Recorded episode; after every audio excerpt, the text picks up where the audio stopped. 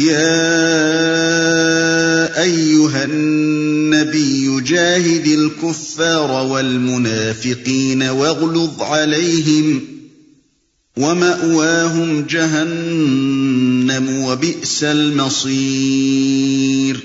اے نبی، کفار اور منافقین دونوں کا پوری قوت سے مقابلہ کرو اور ان کے ساتھ سختی سے پیش آؤ۔ آخر کار ان کا ٹھکانہ جہنم ہے۔ اور وہ بدترین جائے قرار ہے۔ اے نبی یہاں سے وہ تیسری تقریر شروع ہوتی ہے جو غزوہ تبوک کے بعد نازل ہوئی تھی۔ ان کے ساتھ سختی سے پیش آؤ۔ اس وقت تک منافقین کے ساتھ زیادہ تر درگزر کا معاملہ ہو رہا تھا اور اس کے دو وجود تھے۔ ایک یہ کہ مسلمانوں کی طاقت ابھی اتنی مضبوط نہ ہوئی تھی کہ باہر کے دشمنوں سے لڑنے کے ساتھ ساتھ گھر کے دشمنوں سے بھی لڑائی مول لے لیتے۔ دوسرے یہ کہ ان میں سے جو لوگ شکوک و شبہات میں مبتلا تھے، ان کو ایمان و یقین حاصل کرنے کے لیے کافی موقع دینا مقصود تھا۔ یہ دونوں وجوہ اب باقی نہیں رہے تھے۔ مسلمانوں کی طاقت اب تمام عرب کو اپنی گرفت میں لے چکی تھی اور عرب سے باہر کی طاقتوں سے کشمکش کا سلسلہ شروع ہو رہا تھا۔ اس لیے ان آستین کے سانپوں کا سر کچلنا اب ممکن بھی تھا اور ضروری بھی ہو گیا تھا۔ تاکہ یہ لوگ بیرونی طاقتوں سے ساز باز کر کے ملک میں کوئی اندرونی خطرہ نہ کھڑا کر سکیں۔ پھر ان لوگوں کو پورے نو سال تک سوچنے، سمجھنے اور دین حق کو پرکھنے کا موقع بھی دیا جا چکا تھا، جس سے وہ فائدہ اٹھا سکتے تھے اگر ان میں واقعی خیر کی کوئی طلب ہوتی۔ اس کے بعد ان کے ساتھ مزید رعایت کی کوئی وجہ نہ تھی۔ اس لیے حکم ہوا کہ کفار کے ساتھ ساتھ اب ان منافقین کے خلاف بھی جہاد شروع کر دیا جائے۔ اور جو نرم رویہ اب تک ان کے معاملے میں اختیار کیا جاتا رہا ہے، اسے ختم کر کے اب ان کے ساتھ سخت برتاؤ کیا جائے۔ منافقین کے خلاف جہاد اور سخت برتاؤ سے مراد یہ نہیں ہے کہ ان سے جنگ کی جائے۔ دراصل اس سے مراد یہ ہے کہ ان کی منافقانہ روش سے جو چشم پوشی اب تک برتی گئی ہے، جس کی وجہ سے یہ مسلمانوں میں ملے جلے رہے اور عام مسلمان ان کو اپنی ہی سوسائٹی کا ایک جز سمجھتے رہے اور ان کو جماعت کے معاملات میں دخل دینے اور سوسائٹی میں اپنے نفاق کا زہر پھیلانے کا موقع ملتا رہا، اس کو آئندہ کے لیے ختم کر دیا جائے۔ اب جو شخص بھی مسلمانوں میں شامل رہ کر منافقانہ روش اختیار کرے اور جس کے طرز عمل سے بھی یہ ظاہر ہو کہ وہ خدا اور رسول اور اہل ایمان کا مخلص رفیق نہیں ہے، اسے کھلم کھلا بے نقاب کیا جائے۔ علانیہ اس کو ملامت کی جائے، سوسائٹی میں اس کے لیے عزت و اعتبار کا کوئی مقام باقی نہ رہنے دیا جائے۔ معاشرت میں اس سے قطع تعلق ہو، جماعتی مشوروں سے وہ الگ رکھا جائے۔ عدالتوں میں اس کی شہادت غیر معتبر ہو۔ عہدوں اور مناسب کا دروازہ اس کے لیے بند رہے۔ محفلوں میں اسے کوئی منہ نہ لگائے، ہر مسلمان اس سے ایسا برتاؤ کرے جس سے اس کو خود معلوم ہو جائے کہ مسلمانوں کی پوری آبادی میں کہیں بھی اس کا کوئی وقار نہیں اور کسی دل میں بھی اس کے لیے احترام کا کوئی گوشہ نہیں۔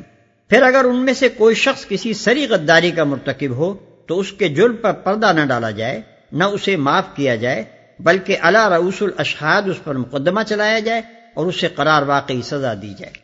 یہ ایک نہایت اہم ہدایت تھی جو اس مرحلے پر مسلمانوں کو دی جانی ضروری تھی۔ اس کے بغیر اسلامی سوسائٹی کو تنزل و انحطاط کے اندرونی اسباب سے محفوظ نہیں رکھا جا سکتا تھا۔ کوئی جماعت جو اپنے اندر منافقوں اور غداروں کو پرورش کرتی ہو اور جس میں گھریلو سانپ، عزت اور تحفظ کے ساتھ آستینوں میں بٹھائے جاتے ہوں، اخلاقی زوال اور بلاخر کامل تباہی سے دو چار ہوئے بغیر نہیں رہ سکتی۔ نفاق کا حال تعاون کا سا ہے۔ اور منافق وہ چوہا ہے جو اس وبا کے جراثیم لیے پھرتا ہے۔ اس کو آبادی میں آزادی کے ساتھ چلنے پھرنے کا موقع دینا گویا پوری آبادی کو موت کے خطرے میں ڈالنا ہے۔ ایک منافق کو مسلمانوں کی سوسائٹی میں عزت و احترام کا مرتبہ حاصل ہونے کے معنی یہ ہے کہ ہزاروں آدمی غداری و منافقت پر دلیر ہو جائیں اور یہ خیال عام ہو جائے کہ اس سوسائٹی میں عزت پانے کے لیے اخلاص خیر خواہی اور صداقت ایمانی کچھ ضروری نہیں ہے۔ بلکہ جھوٹے اظہار ایمان کے ساتھ خیانت اور بے وفائی کا رویہ اختیار کر کے بھی یہاں آدمی پھل پھول سکتا ہے۔ یہی بات ہے جسے نبی صلی اللہ علیہ وسلم نے اس مختصر سے حکیمانہ فقرے میں بیان فرمایا ہے کہ جس شخص نے کسی صاحب بدت کی تعظیم و توقیر کی، وہ دراصل اسلام کی عمارت ڈھانے میں مددگار ہوا۔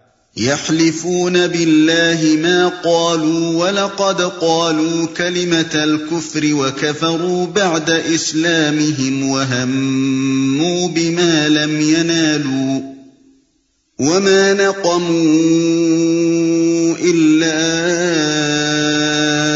أن أغناهم الله ورسوله من فضله فَإِن يَتُوبُوا يَكُ خَيْرًا لَّهُمْ وَإِن يَتَوَلَّوْا يُعَذِّبْهُمُ اللَّهُ عَذَابًا أَلِيمًا فِي الدُّنْيَا وَالْآخِرَةِ وَمَا لَهُمْ فِي الْأَرْضِ مِن وَلِيٍّ وَلَا نَصِيرٍ یہ لوگ خدا کی قسم کھا کھا کر کہتے ہیں کہ ہم نے وہ بات نہیں کہی۔ حالانکہ انہوں نے ضرور وہ کافرانہ بات کہی ہے۔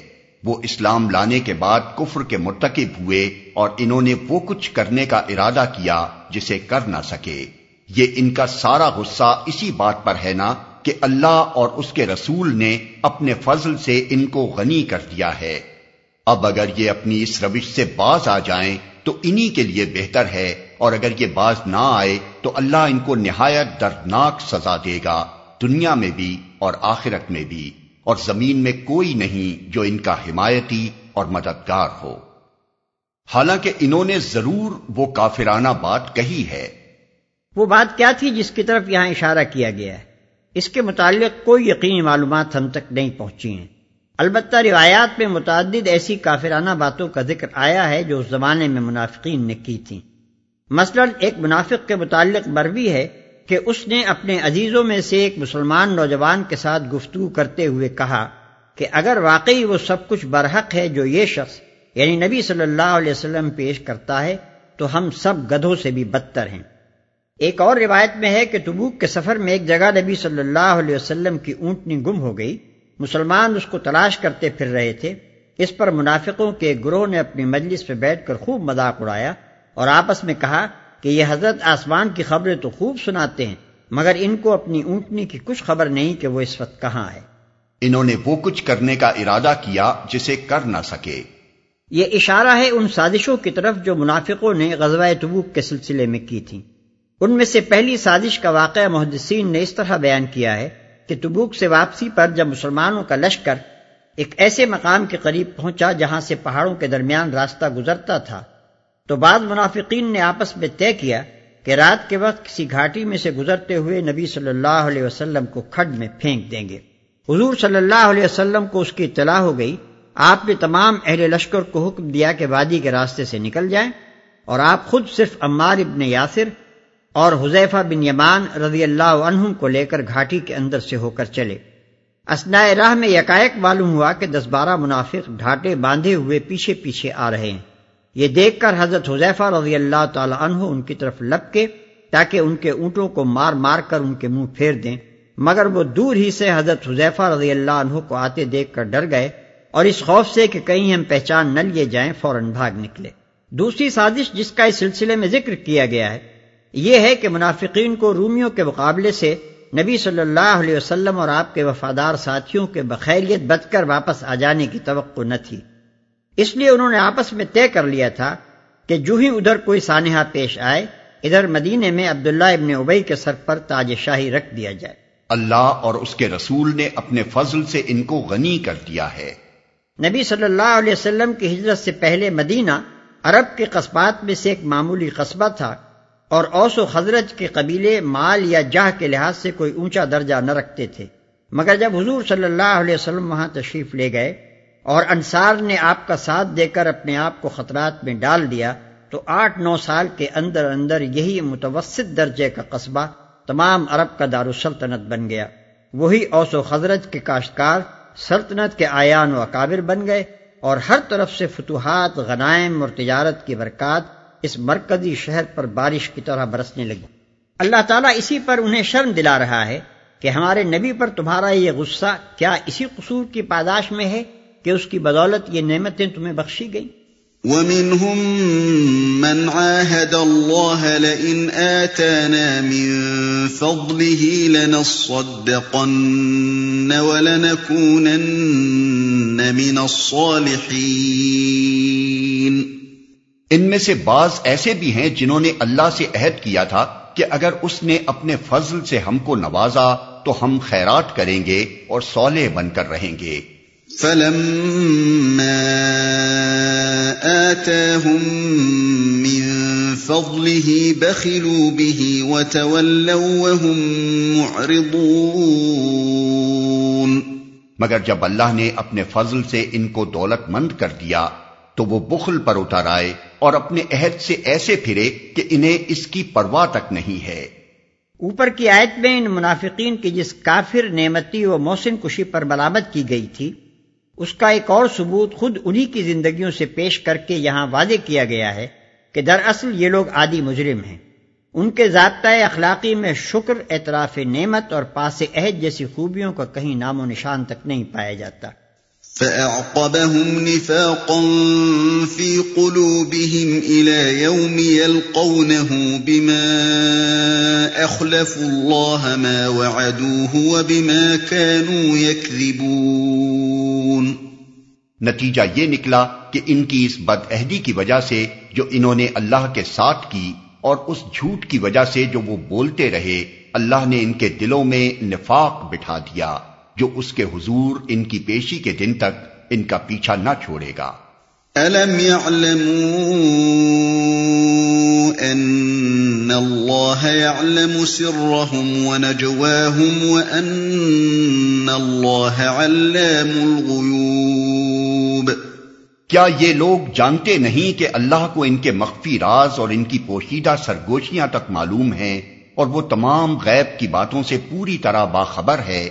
الذين يلمزون المطوعين من المؤمنين في الصدقات والذين لا يجدون إلا جهدهم فيسخرون منهم فيسخرون منهم سخر الله منهم ولهم عذاب أليم وہ خوب جانتا ہے ان کنجوس دولت مندوں کو جو برضا اور رغبت دینے والے اہل ایمان کی مالی قربانیوں پر باتیں چھاٹتے ہیں اور ان لوگوں کا مذاق اڑاتے ہیں جن کے پاس راہ خدا میں دینے کے لیے اس کے سوا کچھ نہیں ہے جو وہ اپنے اوپر مشقت برداشت کر کے دیتے ہیں۔ اللہ ان مذاق اڑانے والوں کا مذاق اڑاتا ہے اور ان کے لیے دردناک سزا ہے۔ جو وہ اپنے اوپر مشقت برداشت کر کے دیتے ہیں۔ غزوہ تبوک کے موقع پر جب نبی صلی اللہ علیہ وسلم نے چندے کی اپیل کی تو بڑے بڑے مالدار منافقین ہاتھ رو کے بیٹھے رہے۔ مگر جب مخلص اہل ایمان بڑھ چڑھ کر چندے دینے لگے تو ان لوگوں نے ان پر باتیں چھانٹنی شروع کی۔ کوئی زی استطاعت مسلمان اپنی حیثیت کے مطابق یا اس سے بڑھ کر کوئی بڑی رقم پیش کرتا تو یہ اس پر ریاکاری کا الزام لگاتے۔ اور اگر کوئی غریب مسلمان اپنا اور اپنے بال بچوں کا پیٹ کاٹ کر کوئی چھوٹی سی رقم حاضر کرتا یا رات بھر محنت مزدوری کر کے کچھ کھجوریں حاصل کرتا اور وہی لا کر پیش کر دیتا، تو یہ اس پر آوازیں کستے کہ لو یہ ٹڈی کی ٹانگ بھی آ گئی ہے تاکہ اس سے روم کے قلعے فتح کیے جائیں۔ استغفر لهم او لا تستغفر لهم ان تستغفر لهم سبعين مرة فلن يغفر الله لهم۔ ذلك بأنهم كفروا بالله ورسوله والله لا يهدي القوم الفاسقين۔ اے نبی، تم خواہ ایسے لوگوں کے لیے معافی کی درخواست کرو یا نہ کرو، اگر تم ستر مرتبہ بھی انہیں معاف کر دینے کی درخواست کرو گے، تو اللہ انہیں ہرگز معاف نہ کرے گا۔ اس لیے کہ انہوں نے اللہ اور اس کے رسول کے ساتھ کفر کیا ہے۔ اور اللہ فاسق لوگوں کو راہ نجات نہیں دکھاتا۔